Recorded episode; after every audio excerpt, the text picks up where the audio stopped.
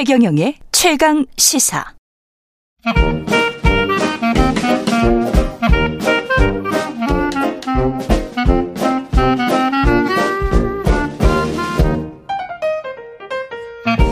네, 최경영의 최강시사 월요일은 경제합시다 코너가 있는 날이죠. 서강대학교 경제대학원 김영희 교수 오늘은 전화로 연결돼 있습니다. 안녕하세요. 예, 안녕하십니까. 예, 오늘 부동산 이야기네요. 정부가 예. 지난주에 일기 신도시 특별법 내용을 발표했는데 안전진단 면제 용적률 최대 500% 완화할 수 있다. 예, 예. 이게 왜 이런 어떤 의도로 이런 발표를 한 걸까요? 흔히 일기 신도시 특별법이라고 그러는데요. 예. 정확한 명칭은 노후계획도시 정비 및 지원에 관한 특별법입니다. 아, 예, 그러면 왜 이렇게 생겼느냐? 예, 한 30년 전으로 돌아가야 될 것 같습니다. 그 노태우 정부였었는데요. 1988년에서 91년 사이에 주택 200만 원 건설 계획이 있었지 않습니까? 예. 예, 그때 이런 계획이 나온 거는 예, 86년에서 88년 우리 경제가 3조 원으로 12% 넘게 성장했어요. 어. 예, 그런데 88년에 가서 3조 원이 끝나면서 수출이 안 되니까 건설 관련 예, 이런 거로 경기를 부양했죠. 음. 예, 그래서 88년에서 91년 사이에 무려 그 214만 채가 집이 지어졌습니다. 예. 우리가 이 수준이 얼마나냐면요. 87년에 645만 채였는데 4년 사이에 무려 33%나 늘어난 겁니다. 음. 예, 그런데 이것들이 그 30년 넘다 보니까 노후화된 거죠. 음. 예, 특히 그 일기 신도시라고 그러는데요. 예, 그때 분당, 일산, 평촌, 삼번, 중동 이런데 그 신도시에서 아파트를 많이 지었었거든요. 예. 예, 그게 노후화되니까 이거를 한번 예, 다시 한번 정비해 보자 이런 의미에서 예, 일기 신도시 특별법이라고 예, 나온 것 같습니다. 근데 겉으로는 그렇습니다만 지금 말씀하신 안의 문맥 도 그게 약간 포함돼 있는데 당시에도 이제 수출이 별로 안 좋고 그래서 건설로 경기를 좀 부양해 보자 이런 의도가 있었다고 하는데 지금도 좀 그런 의도가 있지 않을까요?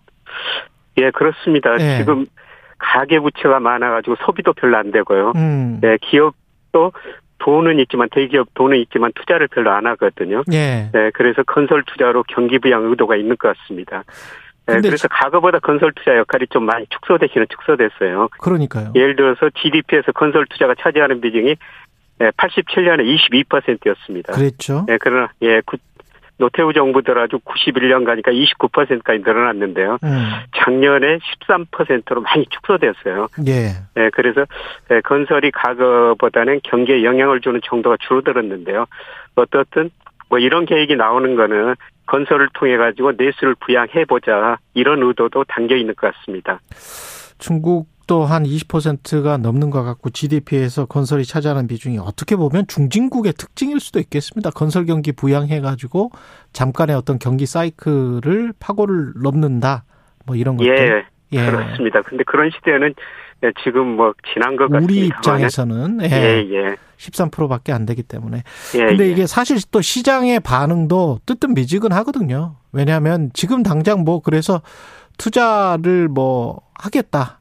뭐 지금 아파트 가격이 낮으니 아, 재건축 쪽을 생각해서 일기 신도시를 많이 사겠다. 뭐 이런 것 같지도 않아요. 지금 시장 반응이. 예, 시장의 반응은 별로인 것 같습니다.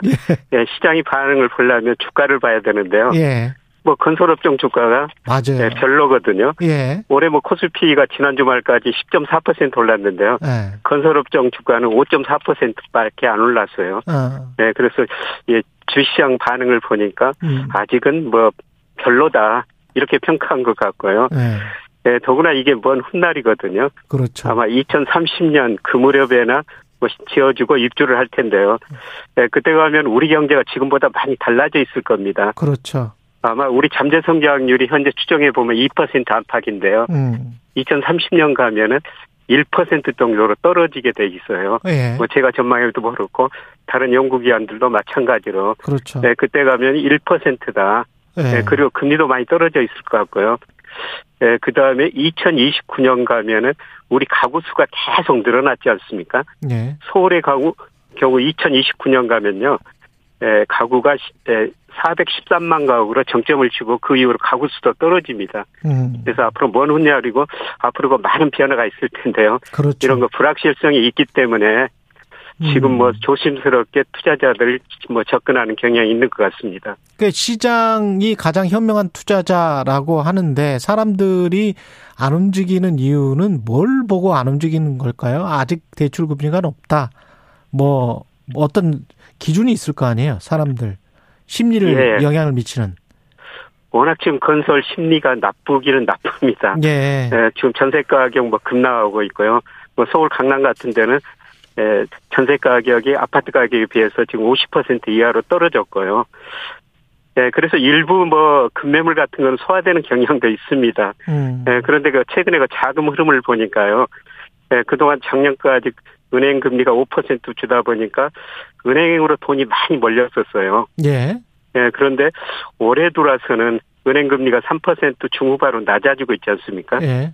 예, 그래서 은행예급으로 들어가지 않고 돈이 단기 부동자금으로 대기하고 있는 모습 부분적으로 나타나고 있습니다. 어. 예, 대표적으로 저 MMF라고 그러는데요. 예. 이게 정 단기 자금이거든요. 음. 이게 그 작년 말에 120조, 152조 원이었는데 뭐 지난주 보니까 208조까지 무려 56조나 안 들었어요. 오. 그러니까 돈이 은행으로 안 가고 지금 단기 대기 자금으로 남아 있거든요. 예. 그래서 이런 돈들이 뭐 주식 시장이 좋으면 주식 시장으로 갈 수 있고 부동산 시장이 좋으면 부동산으로 갈 수가 있는데요. 음. 아직까지는 방향을 잡지는 못하고 있고요.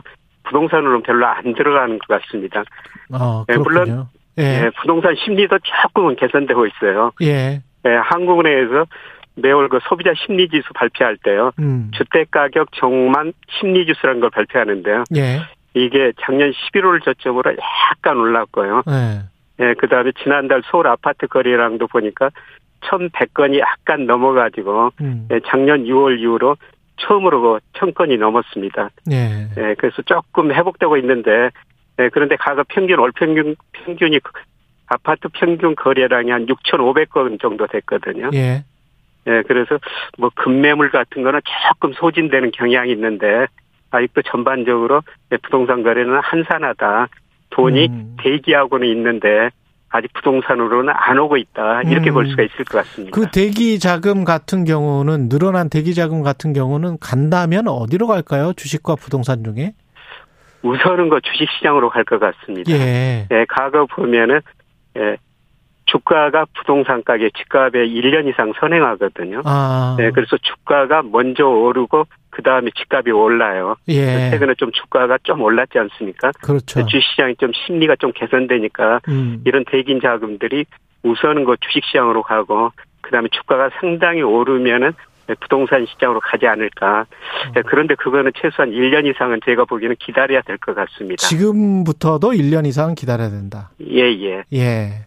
정기예금 금리에 만족하지 못하는 위험 자산을 추구하는 그런 위험 자산 선호형의 에, 투자자들이라도 지금 시점에 지금 부동산 가격에는 들어가기가 좀 힘들다 이런 말씀이시네요. 예, 그렇습니다. 지금 현재 가격 그 주택 가격과 관련해서는 사용 가치라고 할 수 있는 전세 가격을 우리가 많이 보지 않습니까? 예, 예. 근데 예. 전세 가격이 지금 시세 그러니까 그 매매 가격보다 한 55%, 50%뭐 이렇게 떨어지더라고요. 예, 예, 예. 그거는 어떻게 봐야 되는 걸까요? 매매가가 그 어떤 수준까지 이렇게 내려오는 겁니까? 그 위에 뭐 한 20%, 30% 정도 되게? 예. 음. 과거 통계 보면은 전세 가격하고 예, 주택 가격은 방향 같습니다만은 그 인과관계를 분석해 보면요. 예. 전세 가격이 주택 가격을 더 많이 설명해요. 전세 가격이 주택 가격을 예, 더 많이 설명한다. 예. 예. 그래서 전세 가격이 떨어지면은 집값도 떨어졌다 이렇게 볼 수가 있는 거죠. 아. 물론 최근에 그 전세 가격이 많이 떨어진 건 일시적인 현상일 수도 있어요. 예. 예, 지금 전세 매물이 서울 중심으로 굉장히 많이 늘어나고 있지 않습니까? 예. 네, 그런데 서울 그 입주 물량 보니까요. 내후년까지는 상당히 많거든요. 음. 네, 그래서 이런 것 보면은 내후년까지도 전세 가격이 크게 오를 가능성이 낮다. 전세 가격이 안정되면은 예, 집값도 전세 가격이 떨어지면 집값도 더 떨어질 수 있다. 이렇게 볼 수가 있을 것 같고요. 음. 네, 그런데 그 중요한 거는 제가 그 여러 가지 모형으로 예를 들어서 물가 그 다음에 소득, 월세 지수 이런 거로 평가하면은 아직도 그 서울 집값 뭐 전국 집값이 20% 정도 과대평가돼 있습니다. 예. 예, 그래서 전세 가격 뭐 집값이 이미 많이 떨어졌습니다만은 이런 것 보면은 상승 추세로 전환되기 위해서는 상당한 시간이 좀 걸릴 것 같습니다. 그 price income ratio 소득과 자산 가격에 관해서 말씀을 하셨는데 예. 이거는 혹시 어떻습니까? 갑자기 생각나서 그러는데 매매가와 예. 전세가의 예. 비중이 한 예. 70% 정도로 평년에는 그렇게 생각을 했었거든요. 예, 근데 예. 지금 이제 50% 정도로 떨어졌다면 예. 매매가가 70% 전세가의 70%가 되려면 매매가가 좀 더 떨어져야 되는 거 아니에요? 예, 뭐 전세 가격도 예. 떨어지지만 매매 가격이 더 떨어져야 되죠. 그렇죠. 예. 그래야 예. 그래야 사람들이 아 사용 가치가 한 70 잡고 매매가는 100 잡고 이렇게 했었을 때는 아 리즈너블하다, 합리적이다. 뭐 이렇게 시장에 참여할 수 있는 거 아닙니까? 예, 이미 전세 가격이 많이 떨어졌고요. 예. 아마 매매 가격이 더 떨어지면서 이 저 전세 가격 그다음에 집값 비율이 조금 올라갈 가능성이 있어 보입니다. 그렇군요. 네, 집값이 더 떨어질 가능성이 높다는 겁니다. 예. 근데 이제 시장에서는 지금 뭐 급매물이 소진됐다 그러면서 어 어떤 방향이 턴한 것 아니냐 그런 이야기를 하는 분들도 있던데 좀 성급하다고 보세요. 어떻게 보십니까? 예. 뭐 일부 급매물이 그 소진된 것 같고요. 예. 예. 그러니까 소위 그 노도강이라고 그러는데 이쪽 지역에 집값이 많이 떨어졌지 않습니까? 예. 또그 떨어진 가운데 급매물이 많이 나오니까 예. 이런 것만 실수요자에 의해서 어느 정도 소진된 거지. 음. 뭐 집값 하락 추세가 끝나지 않았다. 사실 집값이 작년 그 6월 정점으로 하락하고 있거든요. 예. 예 이제 뭐 7, 8개월 떨어지고 있는데 이렇게 부동산 그 집값 추이를 보면은 음. 7, 8개월 떨어지고 그친 적은 없거든요. 음. 예, 주가도 1년 반 떨어지다 조금 반등하고 있습니다만은 예. 예 집값은 한 번 떨어지면 한 방향으로 더 오랫동안 가, 같은 방향으로 움직인다는 겁니다. 예. 예, 그래서 지금 집값이 뭐 바닥을 치고 상승 추세로 전환됐다. 음. 이런 거는 좀 기대하기는 좀 힘들 것 같고요. 예. 그다음에 집값을 결정하는 게 금리, 대출 금액, 경기예요. 예. 네, 그런데 금리는 좀 떨어지고 있습니다. 음. 그런데 대출 아직 크게 늘어나지 않고요. 예. 보다 중요한 거는 이제 경기가 본격적으로 나빠지기 시작했다는 거죠. 어. 우리 경제가 작년 4분기 마이너스 성장했습니다만은 뭐 수출, 소비, 투자, GDP를 구성하는 요소를 볼 때 아마 올 상반기도 거의 마이너스 성장할 가능성이 높아요. 예. 그러니까 집값을 결정하는 장기적으로는 가장 중요한 요소가 경기인데요. 음. 네, 경기를 보면은 네, 집값이 아직도 뭐 바닥은 아니다. 물론 하락폭은 축소될 것 같습니다만은 조금 더 여유 있게 지켜보시는 게 더 나을 것 같다는 생각이 듭니다. 알겠습니다. 고맙습니다. 예, 경제합시다. 예, 서강대학교 경제대학원의 김영익 교수였습니다. KBS 1라디오 최경련의 최강시사 듣고 계신 지금 시각 8시 43분입니다.